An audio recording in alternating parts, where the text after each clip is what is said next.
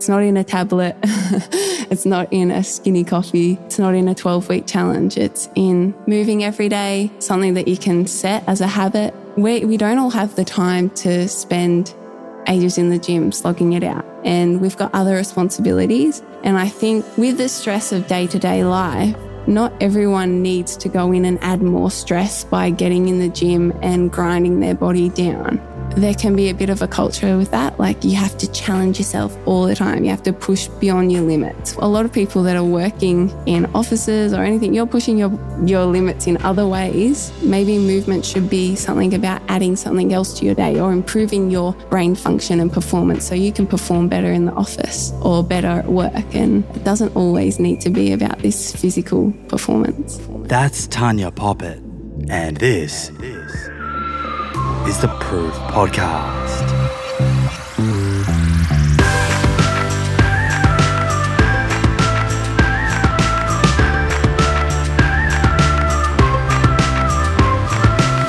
Hey, friends, welcome back to another episode of the Plant Proof Podcast. For new guests, I'm Simon Hill, your host.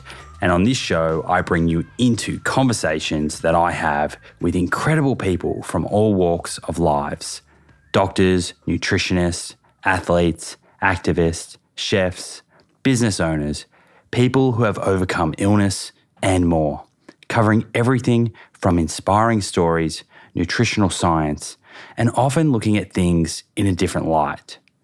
Each episode comes direct from the studio to your earbuds to hopefully encourage you to look within, delve deep into your mind, and ask yourself questions often to challenge some of the beliefs instilled in us by society and make us more conscious about the lives we lead.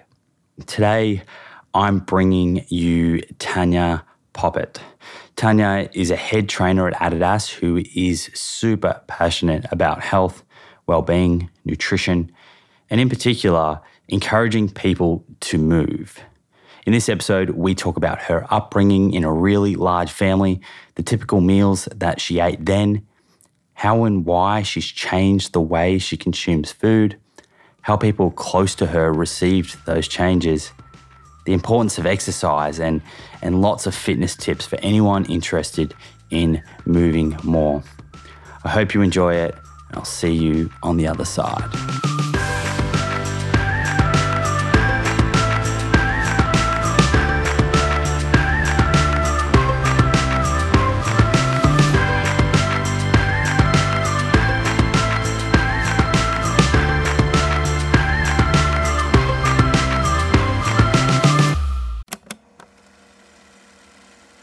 One of the best ways to track our health is to regularly get blood work done, so we can take a peek under the hood and get a feel for the state of our cardiometabolic and hormonal health. You can do this with your local doctor, or you can use a service like Inside Tracker. The nice thing about Inside Tracker is they make the process super convenient. You can organize their phlebotomist, a person who draws blood, to come to your house or office to do the blood draw. A few days later, your results show up in the Inside Tracker app, and they provide lifestyle recommendations based on whether a particular test is suboptimal, normal, or optimal. I've checked Inside Tracker's lifestyle recommendations, specifically the exercise and nutrition ones, and I can confidently say they are evidence based and in line with the information shared in both my book and on this show. They even added ApoB to their ultimate plan, based on recommendation from myself and others. It's also nice to have all of your lab results readily accessible in one mobile app, making it easy to pull up past results and see trends and patterns over time. Get 20% off the entire Inside Tracker store. To get started, go to insidetracker.com forward slash Simon for this exclusive offer. That's insidetracker.com forward slash Simon.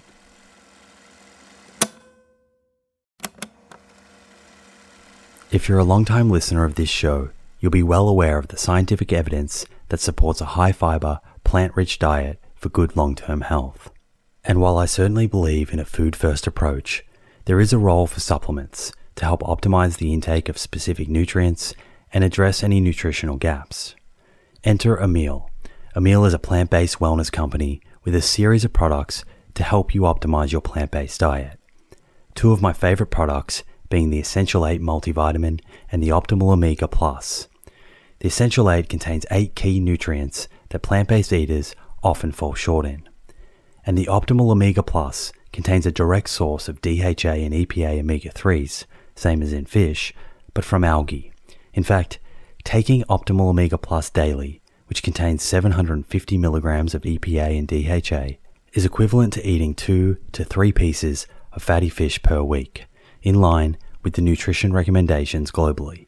To get your Essential 8 and Optimal Omega Plus, head to theproof.com forward slash friends and follow the link which will get you an extra 10% off your first order. That's theproof.com forward slash friends. Tanya Poppett, welcome to the Plant Proof Podcast. Thank you for having me. I'm excited to talk all things plant proof. Absolutely. And we were just going over the pronunciation of your name, and I said, my girlfriend's name's Tanya. Yeah. So good name. So you prefer Tanya, not Tanya, right? Yeah, yeah. I was always called Tanya growing up, and I just got sick of correcting people. So Tanya's fine. I'll answer to both. Okay. Tanya's what my mum intended. well, I'll try and get it right during this this episode. That's all good. Now you're from Wollongong, or you live in Wollongong now. Yeah. Okay, and you you're you're up in Sydney quite regularly, right? Yeah, yeah. I work up at a gym in Sydney called Ion. It's a strength and conditioning gym small group PT or PT sessions. Yeah. Okay, cool. And just for even for myself, I've never actually been down to Wollongong. I've heard yeah. I've heard oh, wow. amazing things about it, and you know, there's a lot of beautiful places to go and see there. But also for the listeners and the particularly the international listeners, can yeah. you describe where Wollongong sort of is in relation to Sydney and what it's like? Okay, so Wollongong is about an hour and a half south of Sydney and it's on the coast. It's actually a university kind of town. There's a lot of university students, which makes it fun, especially good, kind of good nightlife. Like it's yeah, a good nice. night out. And we've also got the steelworks as well, which we're quite known for. It's kind of like a mini Newcastle. I don't know if it were bigger than Newcastle, but it's similar. Yeah, so if you think of a couple of hours north of Sydney. Yeah. So yeah, we're like a small it's a big coastal kind of town. Okay. And in terms of what most people sort of get up to down there, is, there, is it like a, a big sort of culture around getting outdoors yeah. and through the parks and the beaches and stuff? Yeah, we're really lucky. We've got some beautiful beaches, a lot of surfers. We have so many different beaches that face in different directions. So a lot of surfers really like it down there because there's always a break working somewhere. And I suppose because it's such a big majority of university students, it's quite an outgoing bunch. Like everyone's pretty social and yeah, it's a nice vibe. Okay. If you ever want to head down. Yeah. So if if if I was to head down, what are like you know some places that you'd say definitely go and check out, whether that's you know outdoors, beaches or parks or whatnot, and even places to go and eat. What would you recommend? Okay, so if you're going down to Wollongong, everyone will usually go to North Wollongong Beach and there's a cafe there called Diggies, and they do they do a, they will do plant based stuff, but they also do omnivore kind of food yeah, as so well. Cater for everybody. Yeah, yeah, cater for everyone. And then everyone really likes to go to Austinmer, Thirroul, Coledale up north. That's so if you're coming from Sydney, it's a bit less to drive. And then I'm from Port Kembla, which is just a little bit south of Wollongong, and it's got a beautiful beach. Okay. It's not known, like it's got a pretty bad rap because. Port, Port Kembla. Yeah, Port Kembla. It's used to be where the steelworks were. So people associate it with like the dirty steelworks, but it actually has some beautiful beaches. So, okay. Little hidden gem down there. Yeah. Yeah. it's getting more crowded though. So Okay. Look out for crowds. All right. So you so you say where you're from. Is that where you live now in Port Kembla? Or yeah. Is that where you grew up as well? No, I actually grew down grew up down in a town called Gerringong, which is a small coastal town. And it's like really beautiful. It's kind of like farm rural area with coastline with beach. Okay, so so, so if you think of Byron Bay, yep. it's similar to that. We're just not as popular. Well, that's kind of a blessing in disguise. Yeah. Right? Yes, it is. yeah. So maybe don't say that too loudly. Yeah, I know. So is that that's further south again? Yeah. So that's about two hours south of Sydney. Okay. So if you've seen on TV, if you're from Australia, you would have heard the natural necessity surf shop ad. Yeah, That's- yeah, yeah. that's yeah, where I'm from. Okay, there you go. Claim to fame. Yeah. so, I mean, a lot of people commute from Wollongong to Sydney, right? How often are you coming up to Sydney to work? And do you do you drive, like, or take drive and train? I know sort of people mix it up a bit. So yeah, I take the train. There's no way I could drive in that traffic. It would, I feel like it would just add another stress to my day. Whereas if I go on the train, it's only an hour and a half and I can just switch off. I can listen to podcasts. I listen to yours quite a bit. Oh, thank you, thank Yeah. you. and um, yeah, I can just switch off, answer emails, do whatever. I like that time for myself. Yeah, it's actually not that bad at all. okay.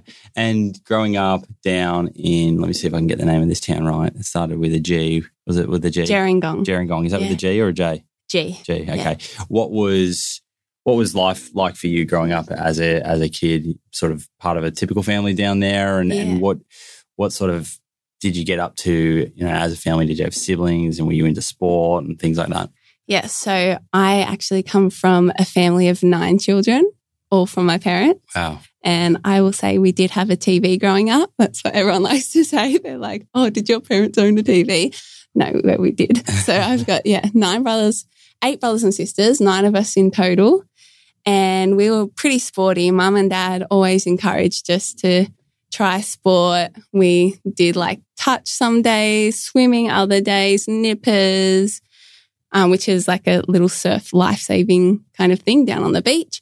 And we did little athletics. And yeah, God, your your parents must have been busy. yeah. What was the what's the age gap from the oldest to the youngest? So my oldest sister is 41 and my youngest brother is now 21. Twenty one. Okay. And Yeah. where do you where do you fit in? You sort of midway, I'm second youngest. second youngest. Yeah, so there's a Okay. big gap between me and my little brother. Wow. The um the di- the dinner tables must have been jam packed. Yeah, we didn't eat at a dinner table.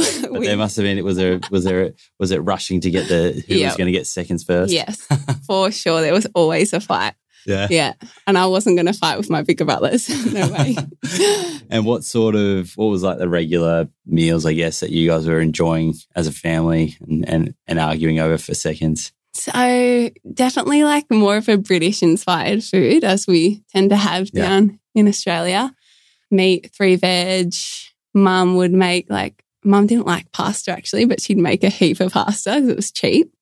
Um, my dad's a fisherman, so he would go out and catch fish and then bring them back to eat. Yeah. Well, I guess being as efficient as possible. I mean, that's important in any family, let Yeah. alone nine nine mouths to feed. Yeah, they did breakfast, an lunch, amazing. dinner. They did an amazing job. Like I am in awe of them because none of them like were earning a whole lot of money either. My dad's a postman, my mum's an aerobics instructor, so you can imagine it was quite a tight budget. Yeah. And during, so you mentioned that you were very active, you know, you, you and your siblings were doing things like nippers and whatnot. As you were going through school, was was health and fitness like a, a really big part of your life, you know, heading towards, I guess, graduating and and thinking about what you wanted to do? Yeah, yeah. So I all through primary school we were all active and encouraged to play sport. Like even in like school, we everyone was out in the field playing all the time. There's But, no um, iPads. No, no iPads back then. yeah. Um, we did have computers though. So if you did want to go to the library, you could spend all lunchtime in the library, but I don't think anyone did that. um, so yeah, we're all pretty active. I was probably more of a creative type though at school, like, and I would try sport, but I was never awesome. I would like, I would always try and I always wanted to be good, but I'm quite uncoordinated. So Oh, really? Yeah. I wouldn't. I wouldn't have picked that from from like looking at the content that you put up. I would have Yeah. thought that coordination was, at, you know, one of your strengths. no, I've worked hard on it. well, that's good to know. Yeah, yeah, I was quite the gimpy kid actually, but I'd always give my best shot. How, how old are you now? So I'm 27. Twenty seven. Don't Yeah. I mean? Don't you think it's kind of funny? Like when I when I was growing up, I don't know about you, but I, I never thought I'd get to the stage where I'm like back in my day. Yeah, now, exactly. Now, like when I think about getting outside and playing in kids now with iPads, it's Yeah. like, geez, I'm oh. having one of those back in my day. yeah, definitely. Oh, you know you're old when you see someone like that you're peers with and they write their birthday as like a 2000 or something. Yeah, yeah. like, oh my gosh. I know.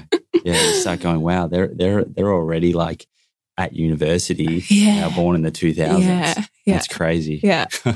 It's crazy. okay, so heading heading when you, I guess when you were going through high school, your Mm. your what you were eating sort of just stayed the same the whole way through?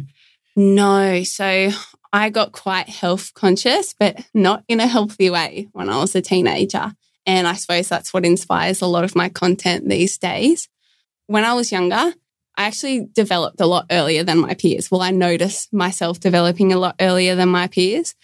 And it's kind of confronting when you're a young girl and you see your body changing before everyone else's. And at that age, you're so wanting just to fit in with everyone else and compare Yeah, you yourself don't to everyone judged else. and- yeah, Um, yeah, You don't want to stand out. yeah, exactly. So from a young age, I was really body conscious, which is quite unfortunate. And I feel like it's a big, it's getting younger and younger these days as well with social media Mm. and It's very with this now. body image. Yeah, yeah, it's very easy now for kids to compare themselves to more and more people definitely. and it doesn't just stop when they leave school now because when they get home it's Mhm. it's on social media it's a 24 hours you know, thing that they would be having to deal with Yeah, so okay so you had this this period where you developed a little bit earlier than some of your your friends at school. Yeah. and you know how did this sort of transpire? What was that part of your life like? So I don't know what inspired me to start running, but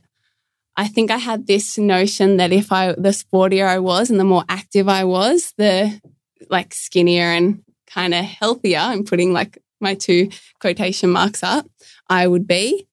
And yeah, I just started exercising not too bad, like not not too excessively. Like I'd go for a walk with my dogs and I was already doing a lot of sport as well. So I started training outside of that and doing extra stuff to because I knew the more active I was, the um, thinner I would be. And then I started getting into long distance running. So at Little Athletics, that was the thing that I knew if I worked hard for, I could be competitive in. And I started seeing quite good results. Like because I was training hard and working hard, I was getting better and better as I went. So some of that was around the challenge of performing, but Yeah. also achieving this body image that Yeah. you had. Was it? Yeah. Was that still a big part in the in the running? Definitely. And in cross country running, there is quite a body image thing. You wouldn't expect it because everyone's so performance driven.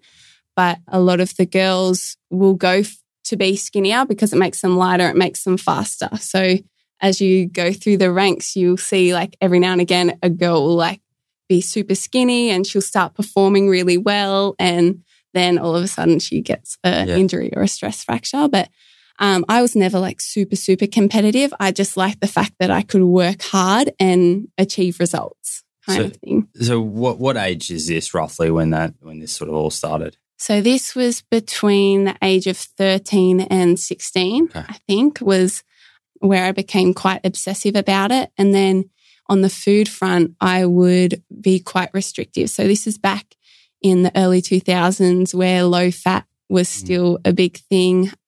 And all the like the food see was like either diet or low fat. So I was like trimming every like ounce because I used to eat meat back then.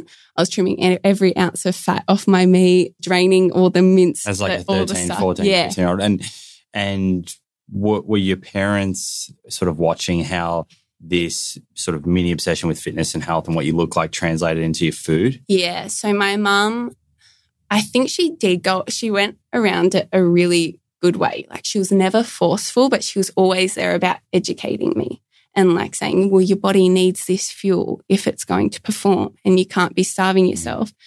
And giving me all these, um, like just slowly, like never really forcefully, but letting me find out on myself by myself Yeah. Yeah. Naturally, I guess if it was more of a forceful approach, probably more likely to, to rebel. rebel. Yeah, So, exactly. yeah. yeah, I can see that that would be a, a nice way to sort of help guide a teenager to hopefully make the right decision Yeah. by themselves. Yeah.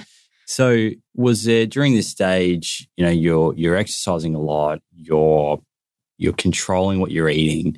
Were were you like body shaming yourself in terms of how what you thought about yourself? Were you how were you were you feeling positive about yourself? Like what was it like? And also were other were you, your friends, you know, doing similar things in terms of tracking the food that they were eating at, at a young age like that? Um, not really. My friends were actually quite like supportive as, of me as well. And they're like, oh, you're doing such good things with your sport. And yeah, they were never really body conscious themselves. I just was, I don't know, I suppose because my mum was in the fitness industry as well, I would always read these magazines, see all these titles on how to lose fat, how to lose like fat around your waist, all this stuff that is just, I think it just perpetuates that body image and that ideal of uh, like any aesthetic yeah. ideals. Like there's this perfect body type. And yeah, I found that as I went through my teenage years, I just was aiming for something that wasn't me and wasn't healthy. It was what I was comparing myself to. Mm, and it's so easy to fall into the trap of just, you know, you're reading all this stuff, you're exposed to all this stuff at a young age when you're really impressionable. Yeah. And it becomes ingrained in you and you just think, okay, well, if this is what society expects of me. Yeah, exactly. Yeah, I it took a while for me to get out of that headspace, even going in through um, my teenage, uh, past my teenage years into university. That's when I started to move out of that because I was, I was actually at university to become to become a teacher, and I went through my degree being a teacher, and I got into fitness and into another side of fitness. It wasn't just running, learning to strengthen my body and seeing how I can get my body to perform in that way. And it kind of shifted my mindset from that body image into more of a performance based goal. And that's when I realized that maybe I wanted to pursue this career because this is something I want to shift that mindset away from. Yeah. Aesthetic and, ideal. And do you sort of look back now I guess being in the position where you are now as a trainer and having a lot of influence over people that you're training, but people also on social mm. media, do you look back and I guess almost appreciate those the challenges and I guess adversity and things that you faced as a 13, 14, 15 year old because of what it's taught you? Yeah, such a good like learning opportunity. And I feel like a lot of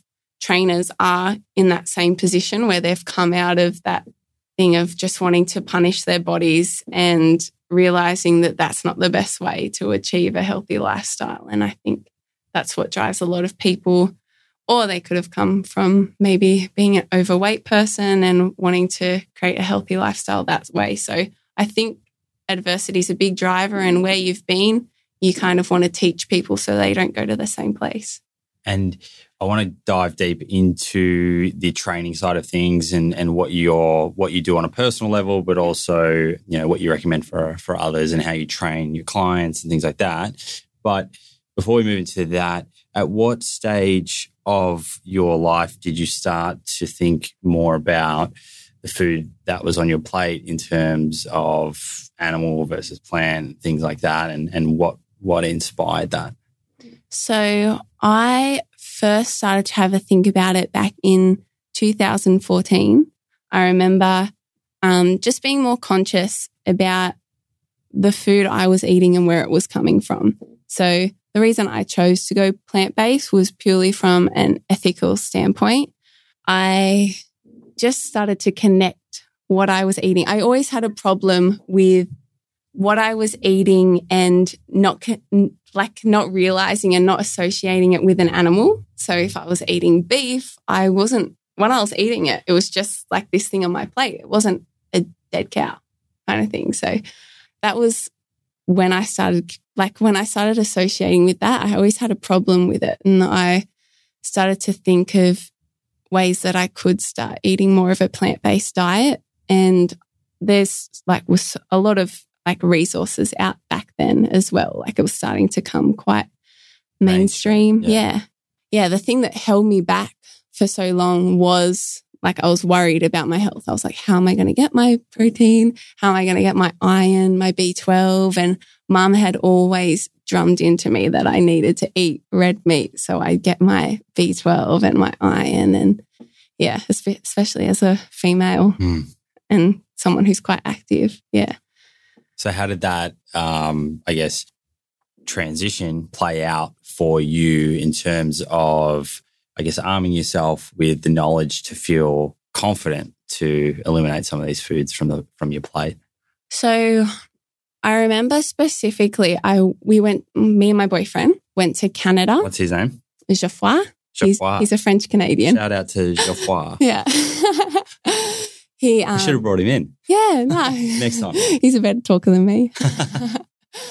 um, yeah, we went to Canada and I was like, it like Montreal's actually really quite known for their vegan scene. They've got awesome vegan restaurants if you can ever get out to Montreal. Yeah, well, I'm thinking, I'm thinking maybe a trip to Canada at some point, maybe this year. I was gonna go to Vancouver, so maybe I'll have to throw in Montreal. it's on the other side, but it's Yeah. worth it. In summer, it's quite quite festive, quite good. Yeah, yeah. So my boyfriend and I, I forced him to come to these vegan cafes with me, and I was like, "Let's try these vegan restaurants." So restaurants." this is in Montreal. yeah, Yeah, okay. yeah. And I want to give it a go because I've been seeing it, like, been seeing all this like vegan inspiration, and I was like, "There's people that can do it healthy. I just want to learn how I can start incorporating." Yeah. more vegan meals into my day to day. If you've tuned in to the many episodes I've done focusing on cardiovascular disease, the leading cause of death globally, you'll be well aware that ApoB is a better biomarker for measuring our risk of having a heart attack or stroke than LDL cholesterol. The only problem is that not every pathology lab is set up to test ApoB levels. Fortunately, this has now been made easier by Inside Tracker, a leading health and wellness company, founded in 2009 by experts in aging, genetics, and biometric data from Harvard, MIT, and Tufts that provides lifestyle advice based on your blood test results. With the new edition of ApoB, Inside Tracker's ultimate plan now analyzes 44 biomarkers, including metabolic health markers like HbA1c, triglycerides, and blood glucose, important nutrients like vitamin D and iron, as well as hormones like cortisol, sex hormone binding globulin, free testosterone, and total testosterone, before giving you science backed lifestyle advice to optimize your health and longevity. Your data tells the story of your health. With Inside Tracker, get to know your story and create a lifestyle that delivers better health for longer. Get 20% off the entire Inside Tracker store. To get started and redeem this offer, go to insidetracker.com forward slash Simon. That's insidetracker.com forward slash Simon.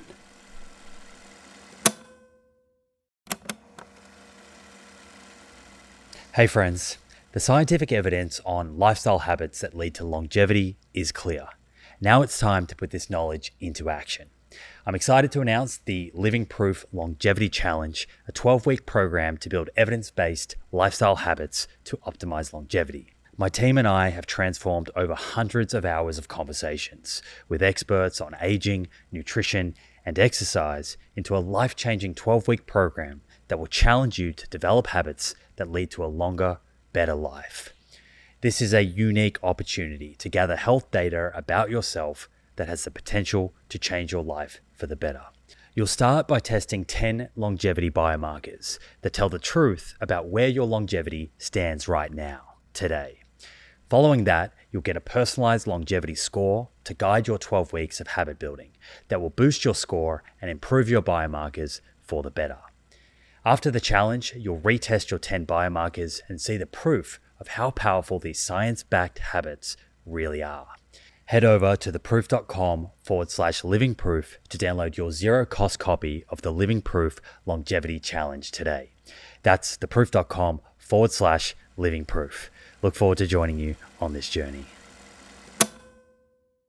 And what, what did you think, just before you go into taking him for that meal, what did you think about the word vegan or vegans, I guess, growing up as you sort of came across it? What did you have any preconceived ideas? Definitely had that preconceived idea of them being someone who's like going to force this down on me, preaching like how bad I am for eating meat. And that's something that was quite scary for me. Um, and I kind of felt like it was this cult like thing, like it was like a religion rather than the community that it is.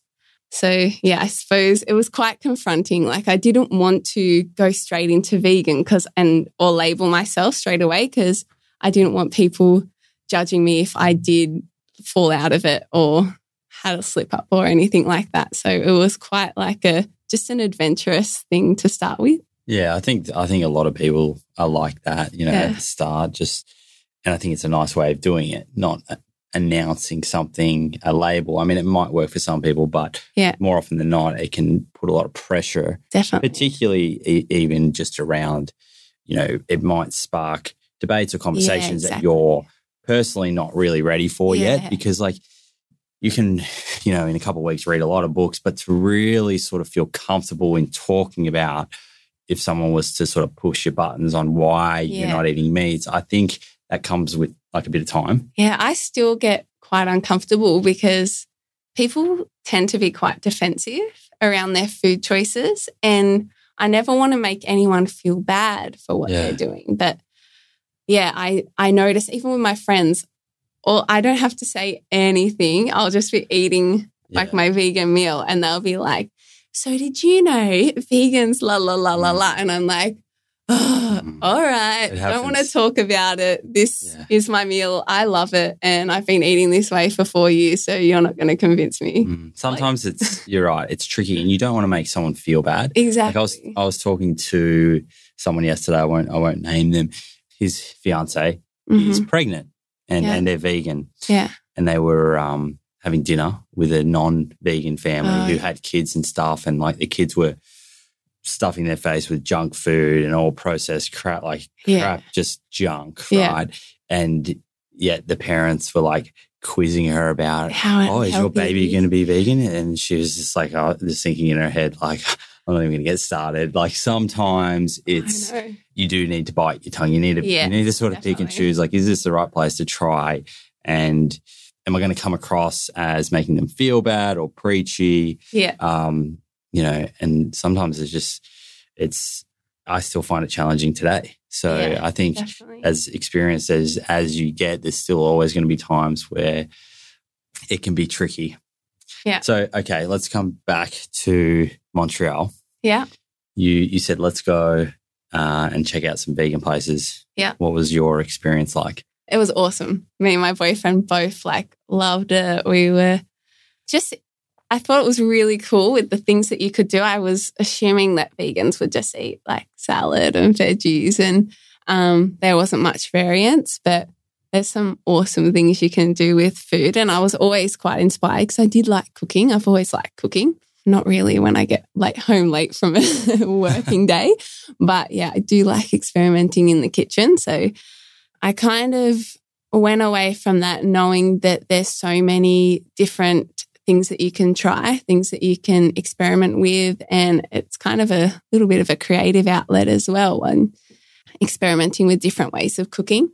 So, yeah, I went away with new thoughts and I was more and more questioning what I was eating and why I was eating it. So, thinking about why do I need to eat this meat if there's so many other options out there? And then I was thinking how I could make this into a full meal without me losing any of the nutrients and being able to refuel my body and able myself to keep training and live a nice active life. Then I was still eating meat, but I was trying to eat more plant based. And we got back from Canada. We had like one of those Netflix days. I think we were jet lagged or something. So we just like just sat down- binge. Yeah, yeah. Netflix binge. and we watched the Cowspiracy documentary. And I watched that and I was like, straight away, just, okay, the reason why I'm not being vegan is it's selfish. So the I, I don't want to eat animals anymore. I don't want to contribute to one of the major causes in climate change. And yeah, I decided that I'd go full vegan straight out of the bat from then. So from then, I was like, nope, Joff, we're going vegan. I'm just going to be cooking vegan meals. You can do whatever you want outside of the house, but I'm just going to be cooking vegan meals from now on. And it's been going strong since then. I think there's a lot more weight to a documentary like Cowspiracy Yeah. when you have already been and tried some food. Yeah. Like you had that experience. Yeah. So I think if you watched Cowspiracy and you thought that vegan food was just lettuce and salad, Yeah. I think you you may well feel bad, but then you go, okay, It's so hard. it's not going to Yeah. be sustainable for like Yeah. so what what am i to do but when you when you can connect when you when you feel the ethical side of things and you feel responsible Mhm. and then you know that it's there's an abundance of food out there that you can eat that hasn't come from factory farming and, and whatnot exactly. and gives you everything that you need to to feel good you know it makes that decision a little bit easier Yeah. whether that's to completely eliminate or just partly or whatever Yeah. So I just, yeah, I, I knew it was going to be difficult and I don't know why I just decided to jump straight into it. I usually hear people ease themselves in, but yeah, I just thought if I'm going to do it, I need to just do it and cut it out straight away. And I knew that I'd have to learn a bit along the way. And yeah, it just got easier and easier as I went on. And I actually really enjoy the food that I eat. So it made me appreciate food so much more. Yeah. The the food that you are eating now compared to sort of when you started, is it very similar? Um, you know, how how have things changed, I guess? I actually don't know if it's that different. So I was, I think without even knowing it, I was quite plant based as I was going through uni, mainly because it was so affordable. I would just like buy. So I used to live off $30 a week. My weekly grocery shop was $30.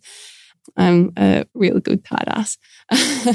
so I would go and get pasta, pasta sauce, frozen veggies, rice, and I think I'd get some canned tuna. So that wasn't vegan. Um, and I'd get some eggs. And then that's what I'd eat throughout the whole week. Okay, and, It's wha- just and like- what what's a typical, I guess, day of eating look like for you now? So I eat a lot more than what I did back then. Depending on how I'm feeling and what I've got on for the morning, I'll usually have only something really light for breakfast because I just find I function better. And if I eat a real big, heavy meal, I can kind of get quite tired. So I do like a big bowl of oats every every now and again because it's so tasty and it really fills your stomach. But it actually makes me feel a bit tired. So Okay. To, I used to eat a lot. Like so you go a bit lighter in the morning. yeah. Yeah. Yeah. So I have, yeah, a big bowl of oats or something light like fruit and nuts. Then for, I'll have a midday snack usually, might be like a protein ball that I've made or some rice cakes and peanut butter and banana. I love those. Yeah. Yeah. it's so quick and easy. yes. It's like my staple. That either rice cakes and peanut butter or rice cakes and avocado. Can't go wrong. And then for lunch, I'll either have like leftovers from the night before, or I'll try and make something quick like veggies, chickpeas, um, sprinkle some like nutritional yeast and have some quinoa. Yeah. Flavor it up. yum. Yeah. And then for dinner, it's, I've kind of got like a meal that I roll through. I'll change it up every now and again, but I love like satay veg- veggies with tofu and quinoa. And then I'll have, pa- like, we have pasta on the frequent with lots of veggies. And I make, um, so the day I found out about cashew parmesan was the best day of my life. like, it, like, Take us through. Take us through Oh. cashew parmesan. it's sprinkled on everything. It's so easy to make. So if you have a food processor, you just get cashews, nutritional yeast, onion powder, uh, salt and pepper, and then blend it up. And Sprinkle oh, it on. it'll change your life. It's so good. I sprinkle it on everything, and it's good. Like nutritional yeast has so much protein in it. It's so good for like the amount that Yeah, you yeah, get. yeah, absolutely. It Um, tastes amazing. Yeah, I love it. So It's I like, can go on everything. yeah. so I have that like pasta with my cashew parmesan. And I'm like yourself, a big Buddha bowl fan because you can just chuck whatever in. It's a And- great way just to go, okay, well, what, what do I have left over? Yeah, Uh, it needs to be eaten in the next couple of days. Yeah. And you just, you know, whether it's on the pan or baking or whatnot, and Yeah. usually within 10, 15 minutes, it's quite often I'm asked, well, doesn't it take ages to prepare the food? And I can sort of understand that from someone who hasn't done it before. Yeah. But once you get used to it, it's it's got to be you know the same time as it would to make an animal based Yeah, meal, or at least a bit, bit quicker. I don't think one or the other is extremely different. And you Um, like cook it simultaneously Yeah. as well. It's not Yeah. like you're separately making each one. yeah, exactly. Yeah. I'll usually go sweet potatoes, put them in the oven, and then I will do put the quinoa on. Then I'll start like prepping my tofu or my tempeh, or if I've got lentils that day, make them nice and saucy. Then I'll get whatever other Yeah. veggies and So the, the together. entire prep time is just dictated by the sweet potatoes because everything Exactly. else happens Exactly. while they're cooking Yeah. anyway. Yeah. So if you eat steak and sweet potato, it's no different for the time. exactly. Either way, the potatoes need to cook. But- But, yeah. the what what I like from what you just went through is that you know these foods are very easily accessible for most people. They're Yeah. not overly fancy.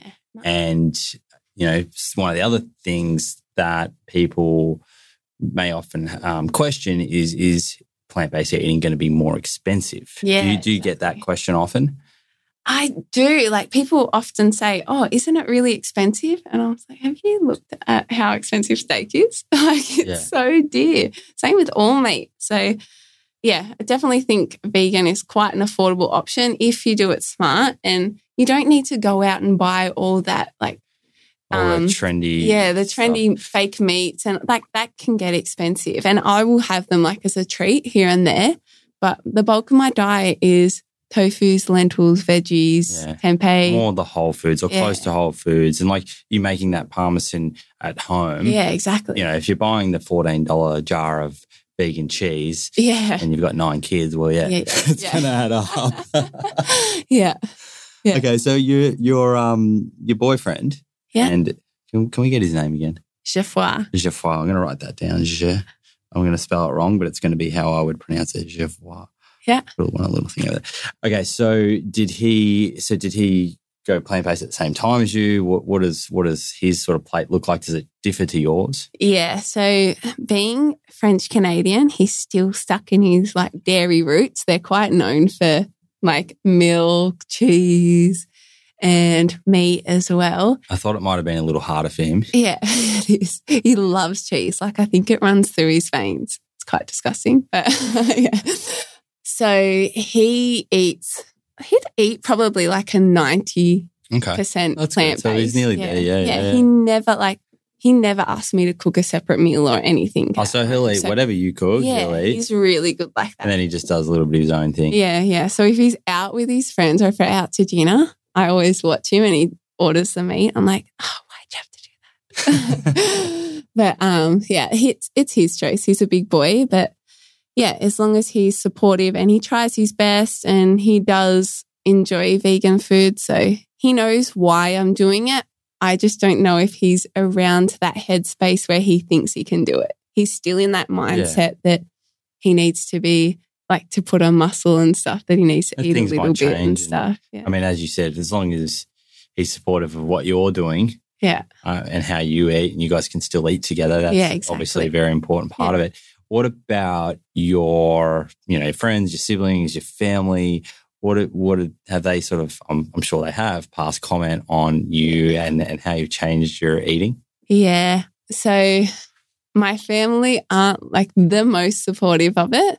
Like my mum is awesome. Like she'll go out and get me special food at family functions and always try and cook a vegan alternative for me, which is really nice. But yeah, I not so much anymore, but I still get like the odd passing comment and that sort of thing. And I try not to take the bite. Every now and again I do, but then I usually end up in tears because I get a bit emotional about it. Yeah. So, like, can you run us through? I mean, I find it interesting to hear from someone whose family may not be. All of them might not be Yeah. 100% supportive, or I guess understanding is probably Yeah. a better word. They're supportive. yeah, Yeah, they're not supportive, but the and yeah. So, you know, you said it before your inspiration behind changing what was on your plate was from an ethical point of Yeah. view. Is that like a discussion that you've had with them? Have they watched any of these documentaries that hit home for you? Yeah, I think I made mum watch Cowspiracy and like she can get behind it. And I know she tries to eat more like plant based, but she's just not full vegan. But yeah, no one in the rest of the family has watched it, I don't think. But my, like, I, I've got a sister who's quite supportive and she, like, I stayed with her quite a bit and she was loving my vegan meals and she always talks about how good they were. So definitely have that support there. It's just my brother's actually a butcher. So he's Oh, wow. got, yeah, he's got quite a tie to that as well. So he can be quite defensive. And I don't usually talk about it with him. Yeah, it's quite a, It's a tricky. I funny mean, we touched on it situation. before. It's tricky. It can Yeah. be tricky with strangers. It can be even trickier with family. Um, especially if he's like, his livelihood kind of yeah. like focuses on it. But it's, yeah, it's so tricky to Yeah. have a chat about it because I definitely don't agree with that practice. But he's my family. So His I blood, love and yeah, support so, him like, anyway. I guess you know one one of the best things you can do is just lead by example. Yeah, You know, definitely. some people, more often than not, people when they're ready start asking questions. Exactly. Um, yeah, that's very- what my I feel my sis like sisters do, and they're Yeah, starting to They're really- ask a few yeah, questions, yeah, and they're then, really supportive. then then that's kind of like that person is in a position where they're ready for information, as opposed to like just definitely. giving the information to someone who isn't. yeah, because they're not going to take it on, on board Yeah. anyway. Everyone's got that, Yeah, and, it's I'm- hard to go through things with an open mind, especially when you've got that viewpoint. And I suppose it just comes Mm. from accessing things with an open mind. I think that's what's helped me um, Yeah. get through life. just to clarify that, I'm not saying you always have to wait for someone to ask you a question, but yeah, like you know, you know who you're dealing with. exactly. You know, like yeah, everyone has a good idea, like especially your siblings, because you Yeah. know them very well. Like, Yeah. you know, is this going to be received nicely, or are they going to think I'm pushy? Am I provoking an argument? Yeah. And it's just navigating through that, which is a challenge, but you learn from every conversation and hopefully get better and better at it. Do you? So we've spoken about the food side of things. What about supplements? Do you take any regular supplements like B12 or things like that? Yeah, so I have this iron powder that's like iron. It's like mainly like beetroot and camu, camu Yep. and stuff, and it's iron and vitamin C. Okay, so I'll mix that in with some water That's great. Do you know what what brand that is? it's called Vitius Vitius. Okay. Yeah, Vitius, and it's iron plus C. I, yeah, I'll I'll take a photo and send it to you. Okay. Yeah. Cool. Um, and then I do take B12. I was taking it quite frequently, but I was getting quite bit bad breakouts from it Mm. from having it every day. And Do you know I- what dosage it was that you're taking? yeah, so it, I think it was like 2,500 And milligrams. how often were you taking it? I was taking it daily. Yeah, it's this is one of these things. Like I've I've been speaking about B B twelve dosage. Yeah. uh, is quite tricky. Yeah. and there's some bottles are two thousand five hundred, some are two hundred and fifty, some are five hundred, but yet everyone seems to just take them all every day. Yeah, I know. I told I told my friend who's a dietitian. She's like, "Whoa, you should Yeah. be taking that like once a week or Yeah. like once every fortnight." yeah, yeah, yeah. So t- yeah, like you want like 2,000, 2,500 micrograms a week Yeah, uh, maximum. yeah. Um, Yeah, it's good. Good to know. Yeah. yeah. My I never had acne before. Well, I'd had like the odd breakout here and there. And in these past two years, I went to the doctor and they did a blood test and they said my stores were high, but my active is low, I think, or maybe the other way around. And so she immediately she's like, Oh, we'll just give you a B12 shot. She didn't just give me one shot. She put me through three doses over like three weeks. It was crazy. Like she just flooded me with it. yeah, wow. Do you know if they tested for MMA or homocysteine? Have you heard of those? No. So they're like markers. They're like a B12, like a marker of B12 deficiency, Okay. which sometimes can be more accurate than just measuring serum B12. yeah. But anyway, so keep going. So you had you had that. Yeah. And I just, it all started on my chest and I just started to get like these dots all through my chest. And all of a sudden, this massive breakout on my chest, my back, up through my neck, all around my face. And my boyfriend's like, What is going on? You like never break out like this. And I did not know. So we're trying to, from the start, he was like, It's that B12 shot you're getting. Yeah. Like it's the only thing that's different. And I was like, No, B12 is good for me. I, like it's fine. And I just went through, I spent like hundreds of dollars on going to the dermatologist. I spent, I went to the doctor so many times. Did any of giving them me bring it back to the B12? Never even asked about my lifestyle. Um, gave me these like hectic acne drugs. And then I was like, no, I'm sick of this. It's not doing what it's supposed to be doing. And I went to a naturopath and she did like this whole like lifestyle background. And I mentioned like, oh, my boyfriend thinks it's the B12 shot. And he's, she's like, oh, yeah, it actually could be. I've read a few papers on like Yeah. you've got like, you could have this protein in your skin or like a bacteria or something that can make you break out if you've got excessive B12. So yeah, she like nailed it down to that. And so I just went a few months without taking B12 and it cleared up. And now every now and again, if I go a bit too hard with the B12, I'll get a little It's- breakout. Yeah, it's not uncommon. Yeah. And I mean, even even people who are not vegan that take like a B vitamin type supplement, Yeah. and they take it, and they if they're getting too many B vitamins in their diet plus that, they get breakouts. It's yeah. It's interesting because you never hear about that. And like doctors will never tell you yeah. that if, unless like I can't say for all doctors, but I've never heard anything about like, ov- like side effects of B12 yeah, or B vitamins. yeah. I You think- hear side effects of overdosing on iron, but not B vitamins. Yeah, and it just brings up a good point that too much too much of vitamins and minerals is not necessarily a good thing. Yeah, exactly. So it's it's important not just to be opening up the supplement Yeah. cupboard every day Yeah. and smashing whatever you can and not thinking about okay, well, what's in my diet?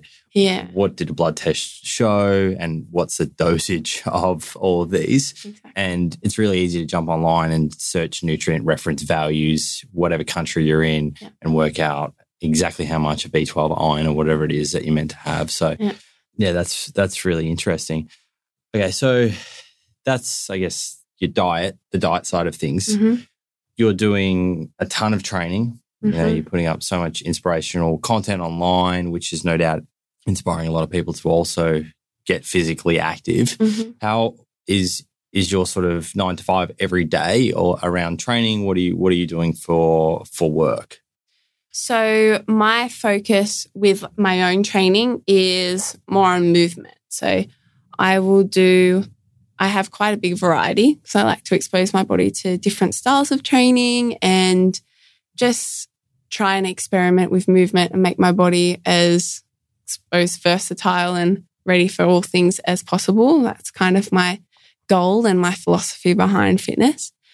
So, I will do two strength days a week then I do like two to three mobility kind of movement, calisthenic style training, which is a lot what you see on my Instagram. And then I will do some sort of like cardio a week, like maybe go for a run or do go for a swim swim laps, especially this time of year. It's like beautiful summer weather. And yeah, I usually trying to like go through cycles of that can change from week to week. I I don't really have a strict program. I, with my strength at the moment, because I'm trying to get stronger, I do follow like, I think it's a 12 week strength cycle. Okay, what's that entail? Oh, it's just like with following the principles of progressive overload, um, adding either, so we're starting with a high rep scheme, working through that muscular endurance. Then we're going through like a mid range, more about the building the muscle, the strong foundations through like a 12 rep scheme. Like a 10 to 12 hypertrophy. yeah hypertrophy style training and then we're moving down from 10 to 6 we never go past 6 Yeah. because it's most people that come to our gym are general pop so we don't think that they really need Yeah. to be lifting max reps and we're just about getting stronger and more functional for every day Okay, Wow. so so that over that twelve week period, you're moving from that high rep range down to that low. yeah that how it works? yeah and steadily increasing the load yeah. Okay. Yeah, cool. And you know, personally speaking, how how long would you train for most days? uh, usually only like 30 minutes to an hour Okay, so not Yeah. not too long. yeah And I used to train a whole lot more. it's definitely getting less and less with age. And the more I find my body needs to move for longevity, and Yeah. there's less of that focus on intensity rather than um, more focus on intention rather than intensity.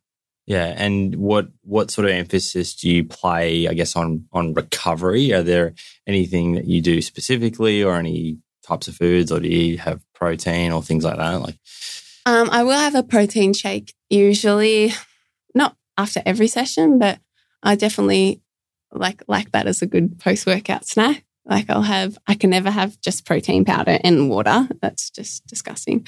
I like to have at least enjoy it. So I'll have raspberries, protein powder, like a, I use a pea and rice protein from bulk.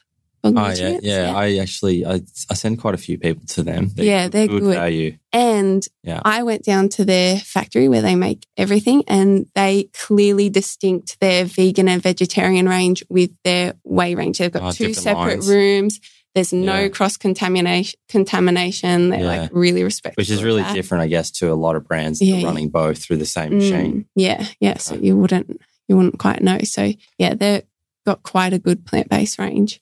Um, yeah, so I have a post workout smoothie generally, or I'll just try and get like as much protein. Like I'll have a protein snack. It's usually after before lunch my workouts are or before dinner. So it's pretty easy to get that nutrition and like the post workout meal in.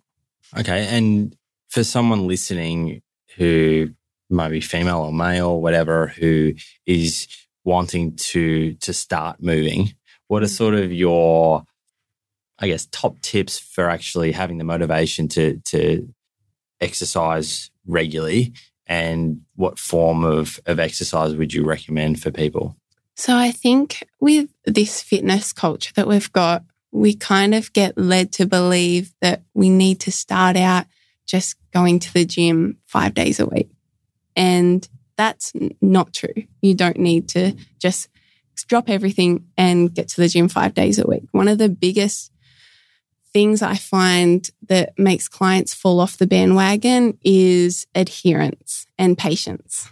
Like we always just want to go straight into fast results, a 12 week challenge, or straight into kicking it in the gym five days a week when it's all about just creating simple, small habits. So just increasing your steps every day or going for a walk, adding a walk to the end of the day. It doesn't need to be something extreme for you to start and for you to start feeling good and seeing results. So, yeah, start small, work your way up, find something that inspires you, makes you interested. So, if you don't want to go to the gym and run on a treadmill and do bicep curls, you don't need to do that. You can find other ways to move, do something that inspires you to get more active and something that you're going to stick to. So true, because the adherence is the is ultimately the key. Yeah, right? yeah. Um, and something needs to be sustainable for you. definitely. And we we glorify the gym so much, and around getting fit, and that kind of comes back to those aesthetic ideals. Is like, oh, if I go to the gym, I'm going to look like those people that step up into a bikini on on stage at um, bodybuilding competitions.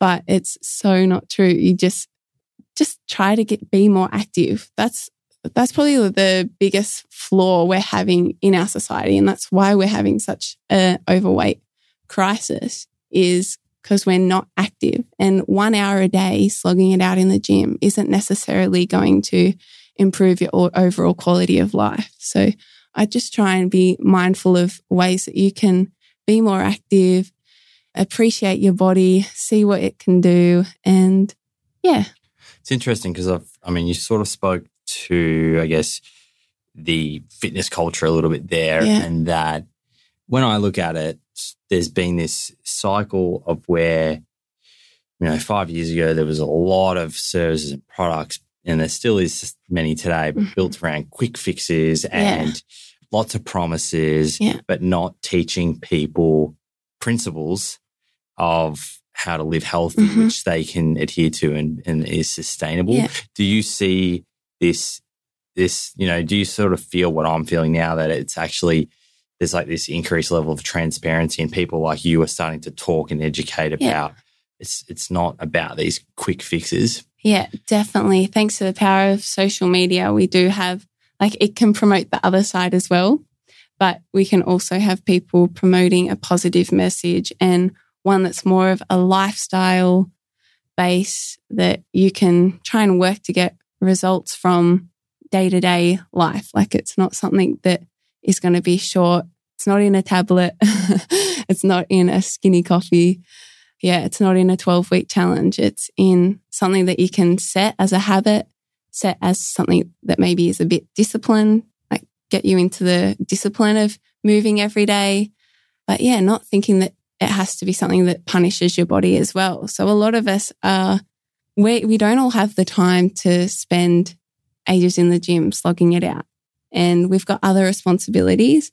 And I think with the stress of day to day life, not everyone needs to go in and add more stress by getting in the gym and grinding their body down.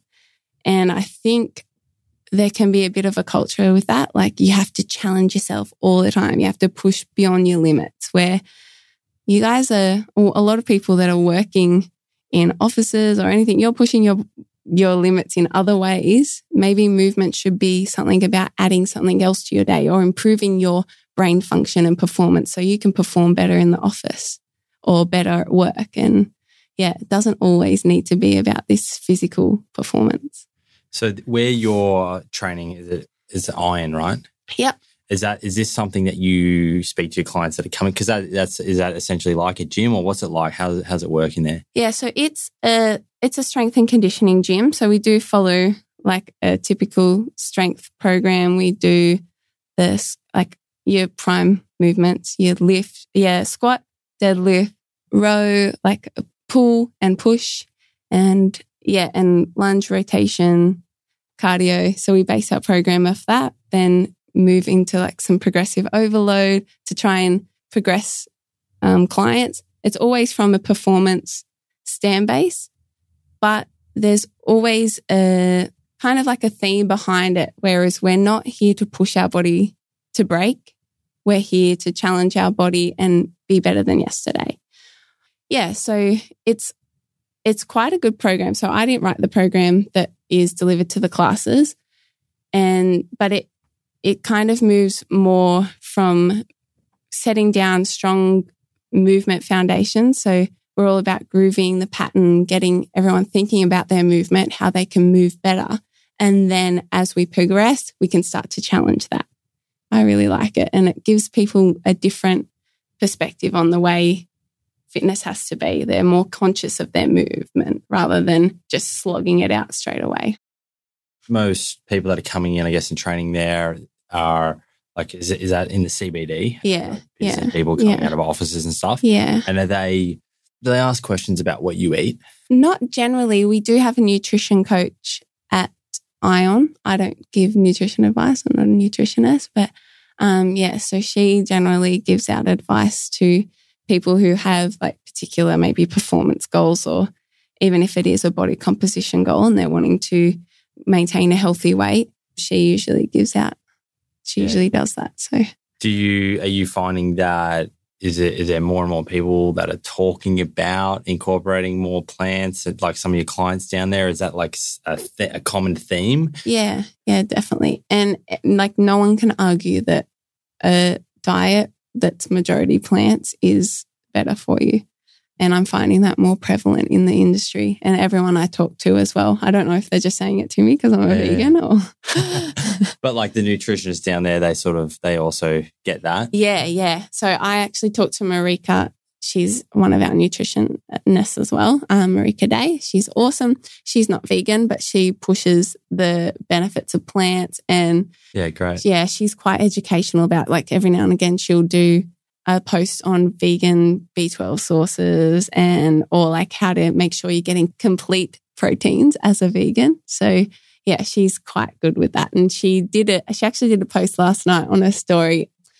There was this thing that came out about the most sustainable diet. I saw it. Yeah. It's the yeah. uh the planet the planet diet, I think. Yeah. Yeah, yeah. planetary diet. Yeah. yeah. So she did some screenshots from that and like highlighted that it's mostly plants. Yeah. And, yeah. It's um it's it was an amazing see. article. I read yeah. I read it yesterday. It was published in the Lancet um, yeah, journal. I think and they I, what I found that was really nice about the article that I read, I think I read the article was on National Geographic. They wrote an article about that paper. Mm-hmm.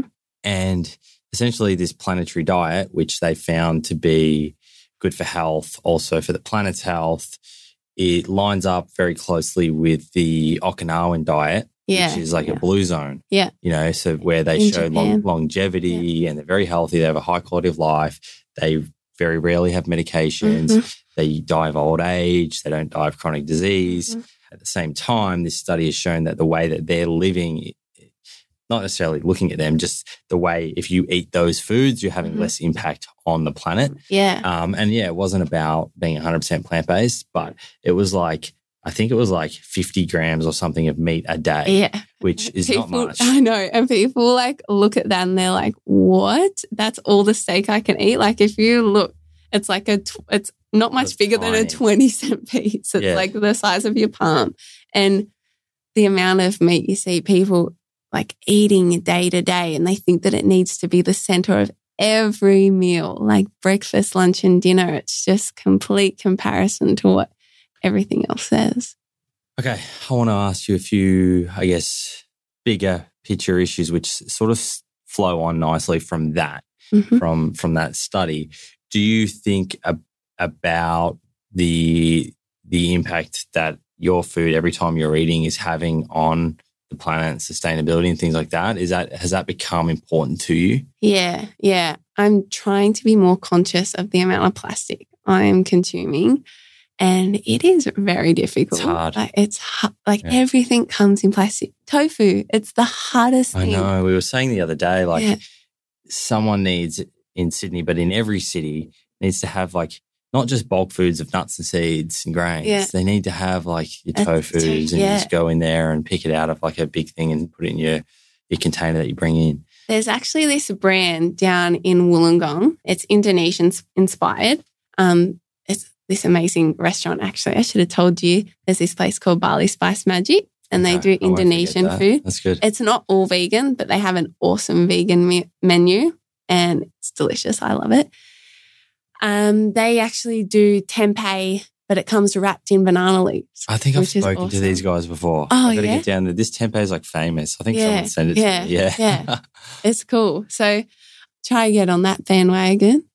But yeah, tofu, like everything comes in plastic. It's so hard. Mm. But the things that you can do, which is super easy, is just replacing your water bottle, uh, bringing a keep cup, and taking your grocery bags, your canvas bags. yeah, you can start with that low hanging fruit and make, Exactly. make a big impact. Yeah, and then try and progress from Yeah, there. and hopefully from a brand point of view in society, it, it gets easier for Yeah, people. yeah. People Um, are making that jump. Big companies are making that Yeah. jump and making that link between sustainability and what they're producing. Like even like I do some work with Adidas, and they've got that whole partnership with Parley where they make a good range of their products out of recycled. Ocean plastic. plastic, Yeah. yeah. Yeah. I've seen some of those. That's Yeah. pretty cool. Yeah, yeah. You do need to wash it a certain way because Okay. the microplastics. Ah, right. Yeah. What do you do? Put in a bag or? yeah, you've yeah. got to put in a bag, um, Yeah. like a delicates bag kind of thing. Yeah. I had um, Tim Silverwood on yeah, recently and yeah, he was speaking about microplastics. So Yeah, I found I had to laugh. It's, it's probably not that funny, but I I ordered some food from a plant based cafe on Uber Eats yeah, the other day. It was a new a new place. Yeah. I think it was Asian cuisine, and the food turned up in uh, sort of like biodegradable packaging. It Yeah. was like the the the whole you know like the brown bottom. hmm It's like a it's like a paper material. Oh yeah, yeah, So like I was like, oh, this is this is good. They're they've got um they're onto the packaging here. Yeah. But then they had a complete like so that was just like sitting on the bottom, but inside it was like a full plastic bowl and a plastic lid. Oh. So it was like double packaging. And I was like, I think they missed the point. Yeah. Yeah. I, think, I think they missed the point. I was gonna I was going Oh, to write that's them so funny. Yeah, I think Yeah, they tried. to because They they, tried. are They tried. Like, you can tell that they're trying, but they, yeah, they definitely missed the point. Do you know what I find really hard to get in the habit of? Because I never even want a straw, but I'm always given one. It's so hard, like because you never know when you're going to get Mm. given one. Yeah, you like ask a drink, and then know, all of a sudden there's a straw in it, and And like, what do I? there- Yeah, exactly. What do Yeah. I do with this? It's the same as the co- like the the coffee. Like I'm guilty. I usually have a, a cup that I take down, but if I don't, I say double espresso, no lid, Yeah, right? Yeah, So at least it's a paper Paper, cup, yeah. right? And there's no lid. And I, I think five, six times out of ten, they'll put the lid on Yeah. and like I'll, And you- I'll take it off and say you can keep it, but they've written on the top and it's got foam. foam, Yeah. and it's like Yeah. Damn it. Yeah. Usually if I if I forget my keep cup, often I'll be like, oh, just put it in a mug and I'll scull it. Okay, so the I guess I want to know what's what's the overarching reason that you love doing what you do? Why why do you love training people and inspiring people to be healthier and, and enjoy their fitness? I suppose with all that I've been through and my passion for health and fitness has been brewing over a long, long time. I can get people to see a different side of what they would view as fitness. So I don't know if you've seen some of my stuff, but I'm quite movement orientated. So I saw that Um, big tire that you're pushing around. Oh yeah, I love, I love a good tire workout. I like to get outdoors to move. See, I'm not one of those people that love going to the gym. I do like going to the gym, especially if there's a community vibe, but I just feel so much better if I can combine my workout with getting outdoors because a lot of with what we do in society, we don't get enough opportunity to get outdoors. And I think if you can combine the two, it's a good way to double dip and get some vitamin D as well as get your sweat on. It's also a good way for you to be creative with your workout. So I think we also don't play enough. And a lot of what we do is so structured. If if you are going to the gym five times a week, there's some movements that you're missing out on. And we tend to like focus on these like bilateral movements and we're in like the sagittal plane. We think that we're stuck to the sagittal plane as we move. So just to explain to the audience, we have three planes of movement. And in the gym, we're usually either like squatting, deadlifting, uh, rowing, and not really getting out of that sagittal plane, which is where, where we spend a lot of our life. Where in day to day life, we can get exposed to everything. And a lot of the injuries occur through our other planes. So we've got the frontal plane, the sagittal plane, and the transverse plane. So your frontal plane, if you think about I'm getting my um, trainer hat on, where Oh, this is great. We're imagining that we're in a corridor. We've got walls either side of us, so we can only move forward and back. That's the sagittal plane. For the frontal plane, we've got the wall in front and behind us, so we can only move side to side. And then with our transverse plane, where we can rotate, we're in more of a cylinder and we can move around. And so that's how, as trainers, we categorize movement. And in day to day life, a lot of the injuries that we get is usually in those other two planes because Yeah. we're usually strong in our forward and back movements, but side to side and rotation um, can leave us exposed. So that's why I like to do the kind of movements that I do. As you can see, I'm like constantly rotating, moving side to side, just playing because I think that's that's a big part that we're mi- missing out of our life, and it kind of gives you an extra stimulus as well. It doesn't always need It's to be definitely- loaded. Yeah, it's that word playing is like we we as adults we think playing is for kids. Yeah, exactly. But if you can start to play and what you're everything that you're talking about there is I guess functional movement patterns, hmm you know, not just Yeah, in a single plane Yeah, um, to build up strength, strength which can muscle. Translate into everyday yeah, life. exactly. So I'm not saying that that's bad. It's awesome, and it's another way to move. And if that's the type of movement that you enjoy doing, so be it. But then also, I'd expose myself at least once a week to something new and something that's going to get my brain and my body thinking a bit differently. Yeah, and keep challenging challenging Yeah. yourself outside of your. I know myself because like I I train. I've trained in the gym for a number of years, Yeah. but it's not everything that I do, and I know that I need to get out. I you know working out on the bars and things that are a bit more functional and Yeah. just exposing your body to completely different movement movement patterns. Yeah. So we always think that with our programs that we always need to progressively add load, whereas we can stimulate our bodies in so many different ways. And eventually there's only a certain amount of weight that you're going to be able to pull off the ground or a certain amount of distance you're going to be able to run or yeah, I feel like experimenting with different forms of fitness is a good way to keep that variety up and just moving and playing. it's a credit to you that you've been able to discover this this this way of training and this outlook, I guess, on fitness, which you Mm. can now teach to other people. Yeah. Um, as a result of what we were talking about earlier in the episode, the challenges that you face, I guess, with fitness and health and what that meant to you Yeah. as a as a young person. And I can see just from talking to you now for an hour that your mindset has changed. And I think as humans, we often think that um, if someone changes, it's like, oh, that person's changed. But like we as humans, we, I mean, human being, we are a being because we're not stagnant. We Yeah, exactly. forever evolving and, and transforming. So Mhm.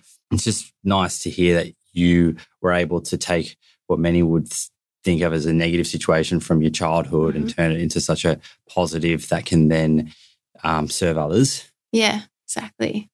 And um, to go on that, I think if we keep our mind open to different things, then that's going to allow us to evolve way more. So I find it we can be quite close minded. And I don't know if it's just like people, especially in the fitness industry, wanting to jump in bandwagons and just staying in that one space.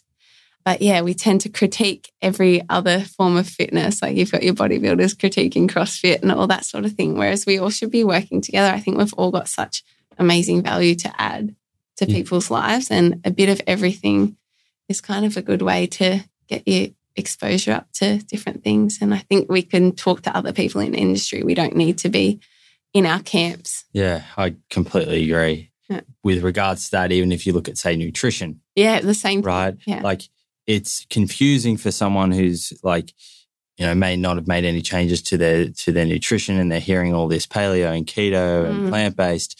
But when you strip it all back, there's like 80, 90% that most of everyone agrees on. Exactly. So it's like if we focused on the 80 to 90% that everyone agreed on, instead of highlighting the, The the, differences. differences and bullet pointing, oh, keto is this, and paleo is this, and plant based is Mhm. this, and this is why they're all different. And then everyone's like, well, I don't know where to start, and I don't know who's telling the truth. yeah. It's fitness industry, nutrition. If we could look at what everyone agrees on, Mhm. it would um, remove a lot of confusion. yes, I know. And it's so, uh, yeah, the poor consumer these days because they're just exposed to so much more of it because of the internet and it can be so confusing. Whereas you've got to find something that works for you and that you can get comfortable in and you want to, you will want to change it at points. So you don't, you don't need to do all variety at once. That's just going, you're going to set yourself up to for injury. You need to get comfortable and learn how to be comfortable in one area, then expose yourself to something else. And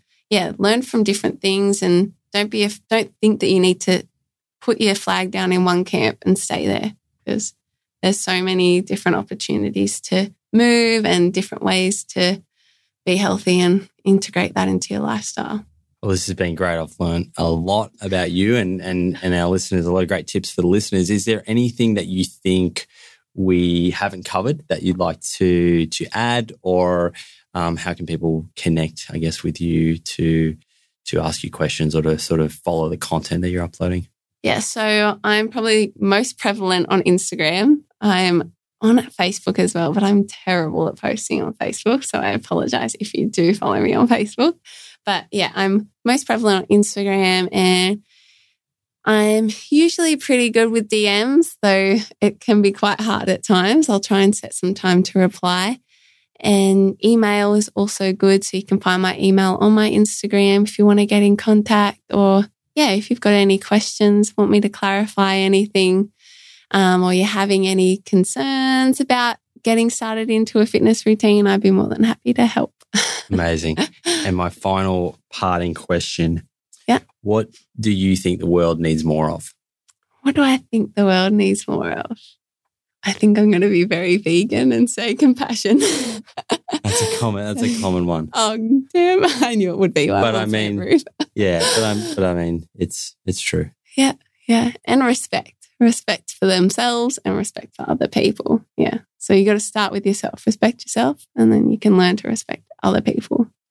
Well, it's been an absolute pleasure to have you on the show. Thank you. I'll, um, I'll have to come down with my girlfriend Tanya yes. and maybe meet Jeff Wah. Did I get that yep. right? Yep. We'll, Yep. Um, we'll have to check out that tempeh down in Wollongong. Oh, I can take you to. I can give you breakfast, lunch, and dinner in Wollongong. okay, well you're on. Sorted. Thank you very much. All right. Thank you. Howdy, friends. Hope you enjoyed that one. I'm sure many of you can probably relate to the social challenges associated with changing your diet that, that Tanya and I spoke about, whether that's with a family member, your partner, or your friends. If you did enjoy the episode, both Tanya and I would love to hear your feedback. Please DM either of us or share your review or feedback on your Instagram story. And if you have a spare one or two minutes and haven't left a review on iTunes for this show, I would be super appreciative if you took the time to do so. It helps the show become more discoverable and gives people more reason to tune in. The reviews really do matter. If you don't have an Apple phone, I'll let it slide. Thanks in advance, folks, and I'll see you next week.